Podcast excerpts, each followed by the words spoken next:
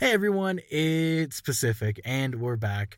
Uh, sorry for the unannounced hiatus. The team has been very hard at work on our season finale and on our new show, Mayfair Watchers Society, which is coming to all podcast feeds, wherever you listen to podcasts, on October 10th. Mayfair Watchers Society is based on the works of Trevor Henderson, the famous and iconic horror artist that you might know from creations such as Cartoon Cat and Siren Head. It has been such a pleasure working with Trevor, uh, and we're very excited for the show to launch. So we hope you'll join us on October 10th. Uh, you can find Mayfair Watchers Society, like I said, wherever you listen to podcasts, uh, and you can subscribe today.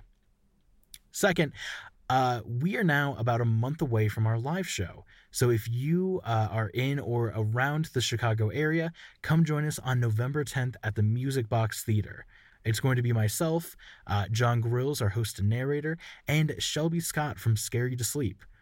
Three shows, two hours, and one night left to live. Uh, I'm very proud of that ad copy. Very excited about the show. Uh, and we want to do more tours. So if we sell enough tickets to this show, we promise we're going to do more tours and come to your hometown. So again, Chicago residents, go to bit.ly slash bloodyfm, buy your tickets, tell your friends, and we'll see you in Chicago. That's all I have for this week. So without further ado, this week's episode. Warning the Foundation database is classified. Unauthorized access will result in detainment. Within this archive, you'll find the procedures, descriptions, and accounts of the most notorious anomalies we've encountered to date.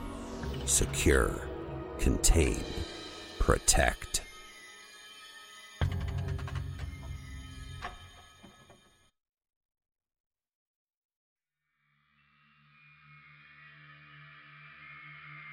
Item number SCP 3673. Object Class Euclid.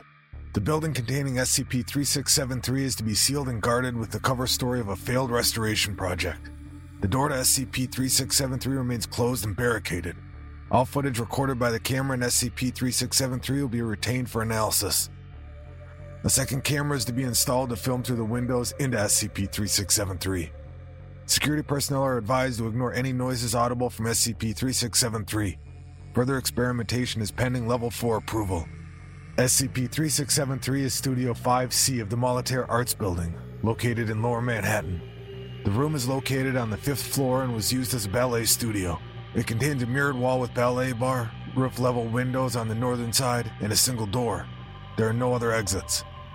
On or about June 7, 2016, SCP 3673 became a locus of a spatial anomaly. Since this time, when the door to SCP 3673 is closed, all persons inside appear to be affected by spatial distortions and related phenomena. These phenomena cannot be observed from outside SCP 3673. When the door to SCP 3673 is closed, no communication is possible with persons inside the studio. The room appears to be empty when viewed through the exterior windows. No persons who have been subjected to the anomaly have been recovered. The only information about the anomalous conditions within SCP 3673 is from a CCTV camera located in the upper northwest corner of the room. The camera records black and white video, but not sound. From this camera, the majority of the studio may be observed, including when the door is closed. Addendum 1 Video Transcript. Note This transcript is of the CCTV recording from SCP 3673 on the afternoon of 7 July 2016, the first recorded occurrence of the anomaly. 15 girls, aged from 7 to 9 and dressed in leotards and slippers, are participating in a ballet lesson. The lesson is conducted by a woman identified as Chloe Saunier, a 45 year old teacher at the Mayfair College of Arts. An assistant sits at a chair, operating a tape player. She's been identified as Emily Parker, an 18 year old student at the college. The lesson ends. The girls huddle in groups, talking and laughing. Saunier opens the studio door. Parents come in to collect their daughters. Ten minutes after the lesson ends, four children remain in the studio. They have been identified as Rebecca Jones, Amy Chang, Kayla Okonjo, and Elizabeth Telford. Chang and Telford are lying down, looking at Telford's smartphone. Okonjo is practicing her arabesque in front of the mirror. Jones is reading by herself, seated facing a corner of the room. Saunier finishes speaking to parents in the doorway. She walks back into the studio and the door closes behind her. Okonjo begins to rehearse her pirouette. As she turns, her grounded foot sinks slightly into the wooden floor of the studio. On her final turn, her image in the mirror stops moving. The other reflections continue motion as normal. When Okonjo spins to face the mirror, her reflection resumes synchronization, and her toe is again grounded on the studio floor. Parker speaks to Chang and Telford, who laugh in response and resume watching Telford's phone. Parker moves back to place her chair against the studio wall. Saunier is making notes in a notebook on the far side of the room. Okonjo is looking at one end of the mirrored wall, nearest to the studio door. She walks towards the edge of the mirror. As she reaches forward, it becomes apparent that the last panel of the mirror is recessed. Okonjo leans into the recess, looking behind the other mirrors. She walks into this passage, disappearing from view. The scene outside the studio window briefly changes to resemble a heavy snowstorm, then reverts to normal. Only Parker notices. She walks towards a wall with windows, craning her neck up to see through them. Jones remains reading but drifts slowly towards the floorboards towards the wall. She does not react. Saunier begins walking across the studio towards the door.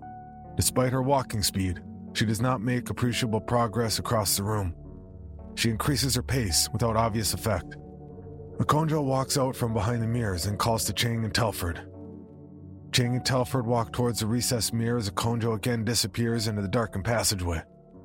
Chang puts her arm around Telford's shoulder as she walks. Her elbow remains in a fixed position in space, and her lower and upper arms lengthen accordingly as she crosses the room. The lengthened arm does not appear to have an internal skeletal structure, falling to the floor in loops. Neither girl notices. Saunier runs across the studio with limited forward progress. She's visibly concerned. She looks around the room but does not appear to see any other person. Saunier trips and falls, causing minor abrasions to her lower arms. The floor of the studio has become irregular and rough where she's lying. Saunier stands up and continues towards the door. Jones, still reading, has tilted to a 30 degree incline against the wall. Parker backs slowly away from the window as to change her viewing angle. There's a small chip in the wooden floor behind her. As she steps backwards, the gap in the floor widens and deepens. Its base cannot be seen. When Chang is approximately two meters from the mirror, her extended arm snaps rapidly back into place. She does not react.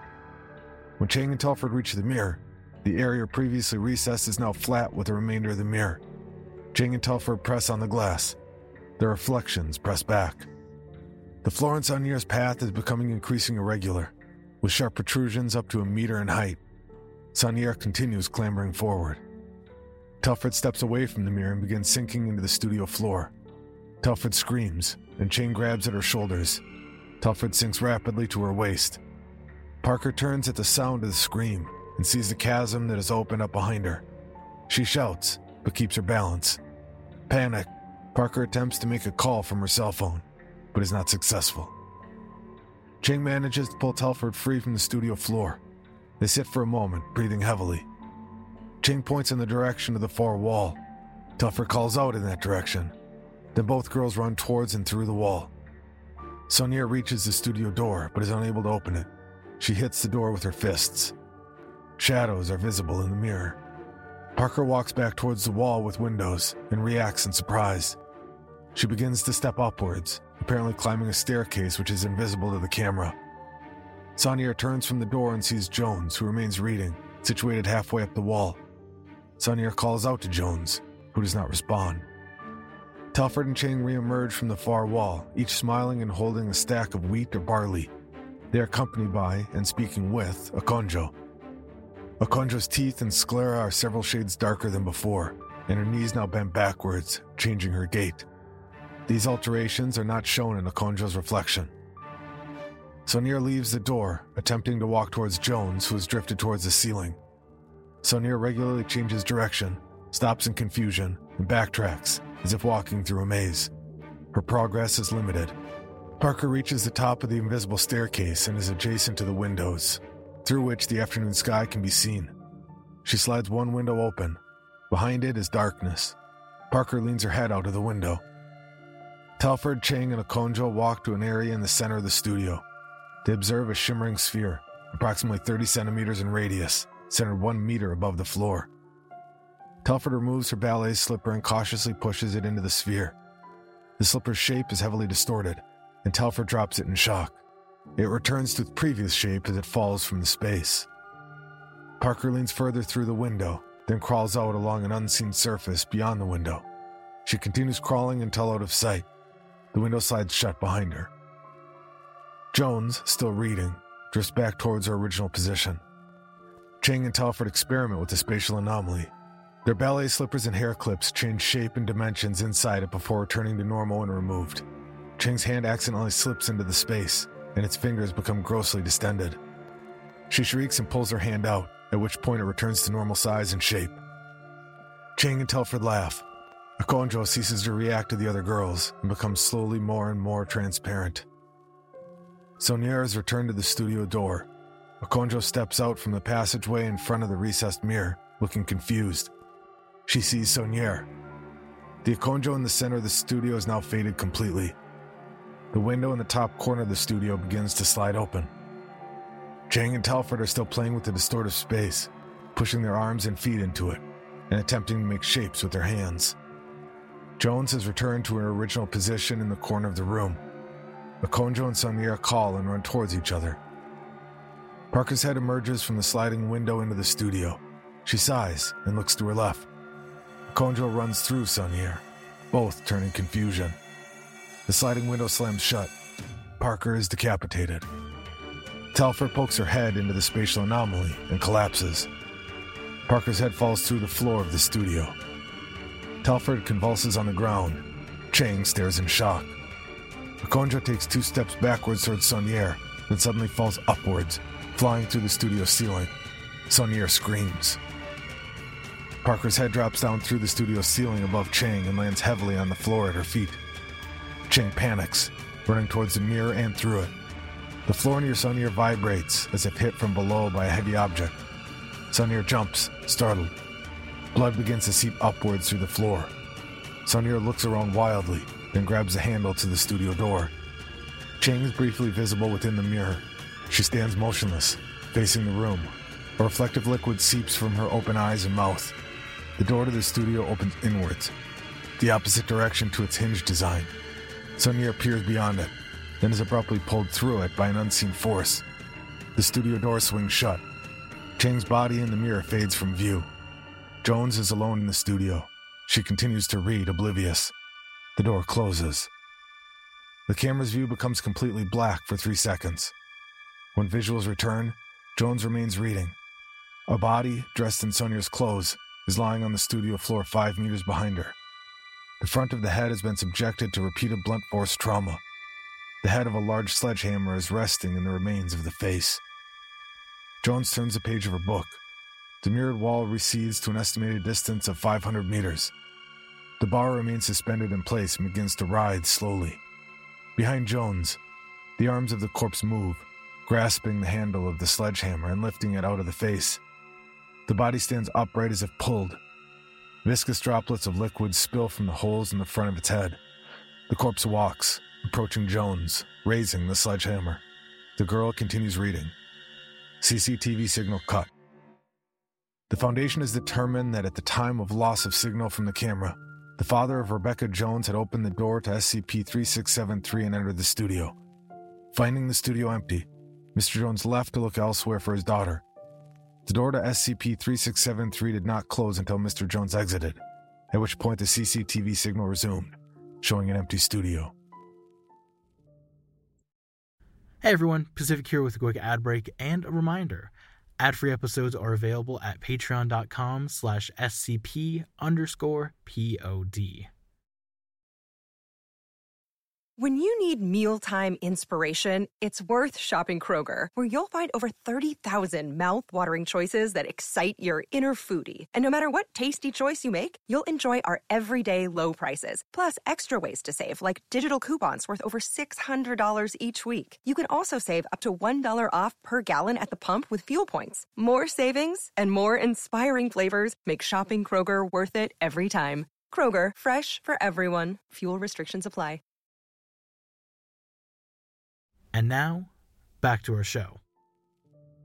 Exploration and testing of the anomaly using drones was unsuccessful, as transmission of the signals to or from SCP 3673 was not possible when the door was closed. D Class testing was approved on 2 February 2018. D 4739 was instructed to enter SCP 3673, wait until the door was closed, then walk around the edge of the studio, keeping one hand on the wall, eventually returning to the door. D4739 enters SCP 3673 and turns left, placing his left hand on the wall. The observation team closes the studio door. D4739 walks slowly along the edge of the studio, continuing to touch the wall with his left hand. The reflection in the mirrored wall shows an empty room. As D4739 reaches the corner of the room, he turns 90 degrees left instead of right. However, instead of facing the wall to his left, D4739 finishes by facing in the correct direction to proceed along the next wall. Slow motion analysis of the camera footage cannot determine whether this was caused by the studio rotating around D4739's position or by D4739's body turning through itself. D4739's hand remains in contact with the wall at all times. Halfway along the second wall, D4739 falls into a section of the floor which is visually normal, but immaterial. D4739's torso lands on the solid floor next to this area, and he holds himself in place with his legs extending into the floor. Simultaneously, a pair of legs resembling those of D4739 come down through the ceiling in the center of the studio. D4739 sees the legs extending from the ceiling and laughs. D4739 moves his torso and the legs move in concert, swinging and kicking. After approximately one minute, D4739 pulls himself out of the intangible floor. The legs in the ceiling do not retract and remain invisible, swaying and kicking intermittently. D4739 appears concerned, turns, and attempts to retrace his route to the studio door. Despite walking forward, D4739 moves backwards traveling in his original direction around the room. D4739 stops walking as he reaches the next door of the room, beneath the studio windows. D4739 attempts to jump upwards to reach the windows. With each jump, the height of the studio wall increases until the windows are approximately 20 meters above the studio floor. The position of the camera, the ceiling, including the legs, and the height of the other walls of the studio remain unchanged. D4739 proceeds quickly along the wall beneath the windows, two thirds of the way along this wall. D4739 turns and runs toward the middle of the studio. After approximately three meters, D4739 disappears. The final frame of CCTV footage prior to D4739's disappearance shows his body distended in two distinct directions. Review of the preceding frames suggests that, immediately prior, D4739's hair and loose items of clothing were pulled towards these same locations. The observation team's leading hypothesis is that this may have been caused by the gravitational effects of two separate points of exceptionally high density within SCP 3673. This model is unable to account for the fact that neither light nor the structure of the studio were affected by such gravitational forces. The legs protruding from the ceiling of SCP 3673 remain in place, moving occasionally until the door to the studio is next opened. Addendum 3 Exploration Log A manned exploration of SCP 3673 was authorized on October 12, 2018. Three members of MTF Zeta 9, Mole Rats, were selected for the mission. Task Force members were briefed on the likely conditions within SCP 3673 and informed of the location of the CCTV camera. The initial mission parameters were to proceed to the center of the room, remain stationary for three minutes, then return to the door and exit. Agents were equipped with standard exploration equipment, including torches, ropes, navigation tools, and rations for approximately two weeks. MTF agents enter SCP 3673 and the studio door is closed. Agent Alpha indicates to the CCTV camera that GPS trackers are operating normally. Agent Beta erects a foresail rig, a human figurine hung from a telescopic pole ahead of the lead agent, used to detect areas of dimensional instability in the MTF's path, and takes point. The agents proceed slowly toward the center of the studio. Agent Gamma, at the rear, marks their path using fluorescent spray paint. No anomalous conditions are detected. The mirrored wall reflects images normally. Upon reaching the center of the room, Agent Alpha signals to the CCTV camera. The MTF waits. After three minutes, the agents confer, then begin walking back across the studio. Agent Gamma marks the return path next to the paint marks from the team's entry. During this journey, the agents become subject to a time and or distance dilation. They take more than 6 minutes to travel a distance of approximately 15 meters based on SCP-3673's external measurements. Agent Alpha indicates awareness of this situation and that the studio door remains visible. Approximately 2 meters from the door, Agent Beta strikes a barrier which cannot be seen on camera. The foresail rig is not impeded by this barrier. Agent Beta reaches out to touch the barrier, suggesting that it cannot be seen from within SCP 3673. The foresail rig is retrieved from beyond the barrier without incident. The agents test the barrier, which does not block their equipment, but is impermeable to their bodies. After some discussion, the agents spread out to the left and right, continuing to test the barrier. It appears to be a flat surface blocking the entire width of SCP 3673. Agent Alpha indicates to the camera a change of mission parameters, pointing to the studio windows on the opposite wall. The MTF regroups and walks across the studio. After another five minutes of walking, Agent Beta is blocked by a second unseen barrier, located approximately four meters from the opposite wall of the studio. Testing suggests that this barrier is also intangible to non living materials, but impassable by humans. The agents return towards the door. At a point approximately six meters away from the studio door, the agents again strike the first invisible barrier. Agent Gamma attempts to mark the barrier with paint, but the paint sprays through it without impediment. Agent Beta disassembles the foresail rig and pushes the telescopic rod towards the door, but it is now too far away to reach. Agent Alpha stands stationary with hands pressed on the barrier. Both hands are slowly but perceptibly pushed backwards. Agent Alpha calls to the other agents, and all three press against the barrier without visible change to its motion. Agent Beta discharges their firearm at the barrier without result and is reprimanded by Agent Alpha. Agent Alpha points to the mirrored wall of the studio and distributes cutting tools from Agent Gamma's backpack. Agent Gamma moves to the mirrored wall, and Agents Alpha and Beta attempt to cut through the floor in the center of the studio. Their progress is slow. Agent Alpha breaks off work to check the gap between the barriers, which are now less than 3 meters apart. Agent Alpha turns to the camera and indicates a request for assistance. The observation team seeks permission to intervene. Agent Gamma calls Agent Alpha over to the mirrored wall. Agent Gamma has cut a hole as deep as their forearm, but the entire depth of the hole is glass with no change in composition. After discussion, both agents return to the center of the studio. Researcher Jansen obtains permission to open the door to SCP 3673. Researcher Jansen stands in the doorway but does not enter SCP 3673. On camera, Researcher Jansen is visible in the open doorway. Agents Alpha and Gamma can see Researcher Jansen and begin shouting and banging on the barrier. Researcher Jansen reports that SCP 3673 is empty. This observation is corroborated by other researchers present. The barriers are less than 2 meters apart. Agent Beta successfully cuts a hole in the studio floor. While Agents Beta and Gamma enlarge the hole, Agent Alpha secures a rope and drops one end through. The room below SCP 3673, a musical rehearsal space, can be seen through the hole. The barriers are approximately 1.5 meters apart. Agent Beta attempts to reach through the hole in the floor and is prevented by another invisible barrier. Neither the cutting tools nor the rope are affected. Agent Beta exhibits distress and draws their firearm. Agent Alpha knocks it away and it falls outside the barriers.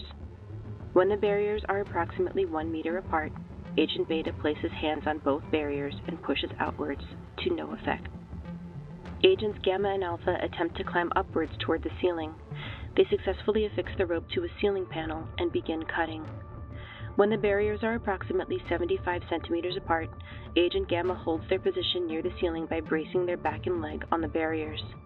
There is limited room to wield the cutting tools, slowing progress. Agent Alpha stands below, speaking and passing further items up. Several pieces of equipment are now outside the barriers and have become irretrievable. Agent Beta paces back and forth at one end of the gap, occasionally banging on the mirrored wall. When the barriers are approximately 50 centimeters apart, Agent Gamma falls, grabbing at the rope and pulling it loose from the ceiling. Agent Alpha helps them upright. After some discussion, the agents reach a decision. Agent Alpha draws their firearm and shoots Agent Gamma in the head, then discharges the weapon into their own head. Both agents slump, but are held partially upright by the barriers. When the barriers are approximately 25 centimeters apart, Agent Beta's movement is severely restricted. They attempt to move toward the center of the room, screaming continuously. The barriers press into Agent Beta's forehead, chest, thighs, back, and the back of Agent Beta's head. The barriers continue to move inwards. Agent Beta's head suffers what appears to be a severe depressed skull fracture in the occipital and parietal bones. Agent Beta loses consciousness. Cerebrospinal fluid leaks from Agent Beta's ears. The barriers continue to move inwards. Further fractures occurred to a number of Agent Beta's ribs and to the pelvic bone. Several fractured bones pierce the skin, causing substantial bleeding into the space between the barriers. The agent's skull suffer further severe fractures.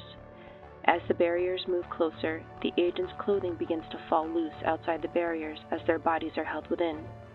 Various elements of the agent's bodies are subject to compression and torsional forces, causing tearing and bursting of the epidermis and exposure of internal organs. Significant loss of blood and other fluids occurs, but muscle and other tissues are held suspended by the pressure of the barriers. When the barriers are less than 5 centimeters apart, most tissue has been damaged by compression into unrecognizability.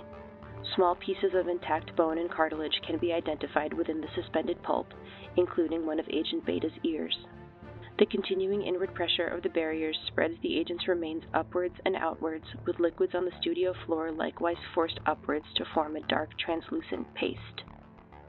At an estimated separation of less than 0.1 centimeters, the barriers cease movement. A thin wall of organic matter remains visible on the CCTV camera for several weeks until permission is granted to close the door to SCP 3673. Subsequently, the camera view shows an empty, intact studio. Update 17 January 2019. Security personnel guarding the entrance to SCP 3673 reported hearing knocking and thumping sounds coming from the other side of the studio door. The noises ceased after approximately 20 minutes. The CCTV camera feed showed nothing visible within SCP 3673. Update 11 February 2019. A routine external survey of the building alerted the research team to changed conditions inside SCP 3673. Large letters had been sprayed on the floor of the studio using fluorescent orange paint. The letters faced the windows and read, Don't TR, with the last letter misshapen, as if rushed. The letters were accompanied by a series of six handprints made using the same fluorescent paint. The prints were clearly defined, regularly spaced, and appeared to be from the left hands of distinct individuals. Three of the handprints were child sized. None of these markings were visible on the CCTV camera feed, which showed SCP 3673 empty. Deliberations are ongoing as to whether to reopen the studio door.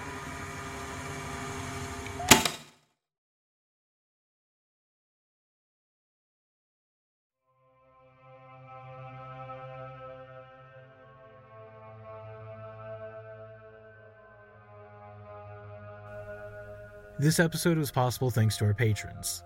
Joining us this week was Shadow, The Fifth Ring, William Ranney, Kai, Courtney Albertie, Jon Cartwright, Patrick Dirr, Duke Naz, and, uh, bear with me, this last one's a long one. I took my family to the orchestra, but we had to leave immediately because of too much Saxon violence. Thanks for supporting our show, guys, and helping us do what we do. SCP 3673 was written by P. Soul. Our narrator was Jon Grilz. D Class was Damon Alums, and researcher was Melissa Lusk. Our sound designer was Travis McMaster, and our music was done by Matt Roi Berger. Our theme song was done by Tom Rory Parsons, and I'm your showrunner, Pacific S. Obadiah. Our producers are Tom Owen and Brad Miska. And this is a Bloody FM show.